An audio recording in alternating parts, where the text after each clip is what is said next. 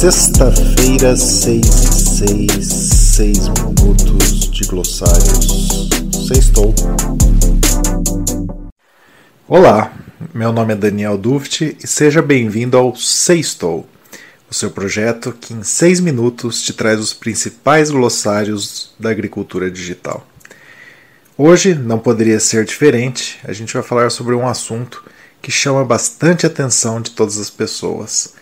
Qual a diferença entre o Vant, o drone e agora o tal de RPA? Fica aí que a gente já fala para você, mas antes eu quero te pedir uma coisa: se você está gostando do formato, se está fazendo a diferença para você, compartilha com alguém, comenta aqui pra gente, fala o que, que você está achando, o que você acha que pode ficar ainda melhor. Isso vai fazer bastante diferença. Mas vamos lá.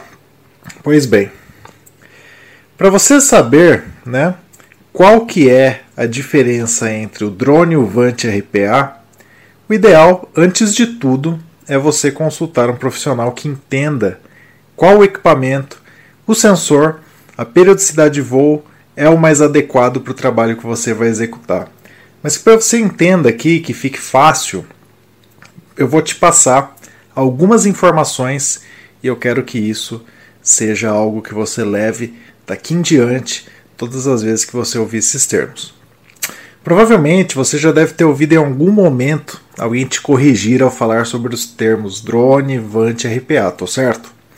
A grande realidade é que existem alguns mitos acerca de cada tipo de aeronave com determinado nome pela sua natureza.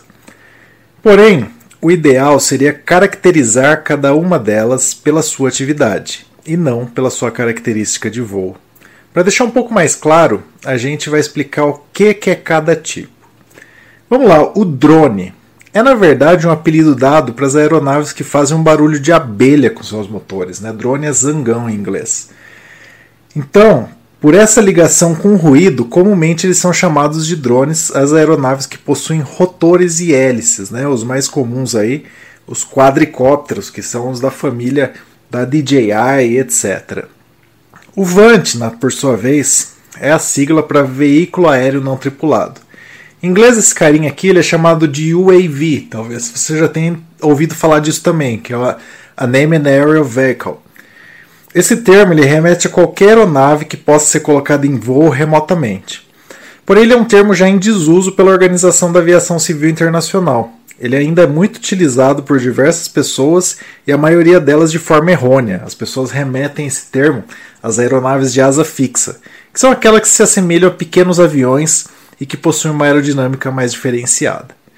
O RPA, por sua vez, é a sigla em inglês de Remotely Piloted Aircraft ou aeronaves controladas remotamente. Esse sim, esse aqui sim é o termo mais atual que a gente tem para chamar essas aeronaves que antigamente eram chamadas de VANTs. Aqui a gente pode separar então de duas formas: as aeronaves que são multirotor, as aeronaves que são asa fixa e as aeronaves que são um misto dos dois. Ou seja, elas decolam e pousam na, na vertical e voam na horizontal, né? Que são os chamados aí VTOL da vida, né? Que é o cara que ele voa na horizontal, mas que ele pousa e decola na vertical. Quando que eu vou usar cada um deles? A maior ligação de uso entre cada uma dessas aeronaves está ligada à quantidade de área que eu preciso sobrevoar e qual é a facilidade que eu preciso ter de manobras.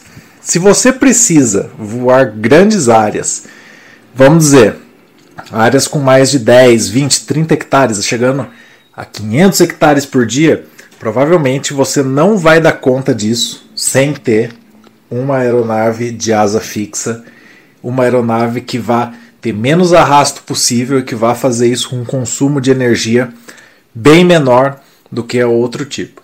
Porém, se você tem alguma limitação e você precisa de, de mais espaço para você conseguir decolar, né, e que você não tenha esse espaço suficiente, você não vai ter uma pista de pouso, ou você não vai conseguir fazer com que ele decole utilizando aí uma grande quantidade de área, você tem um espaço reduzido, né, e isso te faz ter aí então a utilização dos chamados drones ou os multirotores de forma muito mais acentuada, que é eu decolo ele de maneira muito simples, eu faço manobras de maneira muito simples e provavelmente qualquer pessoa aí com um mínimo de experiência, com alguns minutos de treinamento, vai conseguir sair voando.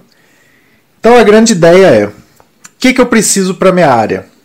Grande quantidade ou eu preciso de autonomia? Se a resposta é autonomia, aposta nos multirotores, deixa ele no seu porta-mala que você vai fazer um ótimo trabalho. Se a resposta é eu preciso voar grandes áreas, eu preciso fazer com que isso aconteça de forma rápida, tenha um asa fixa aí para você, porque ele vai ser o seu parceiro ideal. Joia?